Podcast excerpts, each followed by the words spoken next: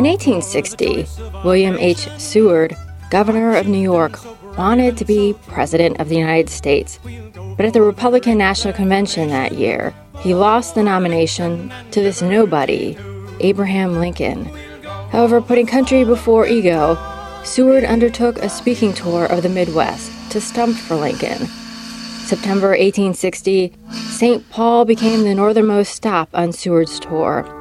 Over four days, the New York governor attended church, visited St. Anthony Falls, and gave a speech, the longest speech of the tour, according to a companion who wondered if Seward's exuberance stemmed from his lingering good feelings for Minnesota, whose delegates had voted for him at the Republican convention and not for Lincoln.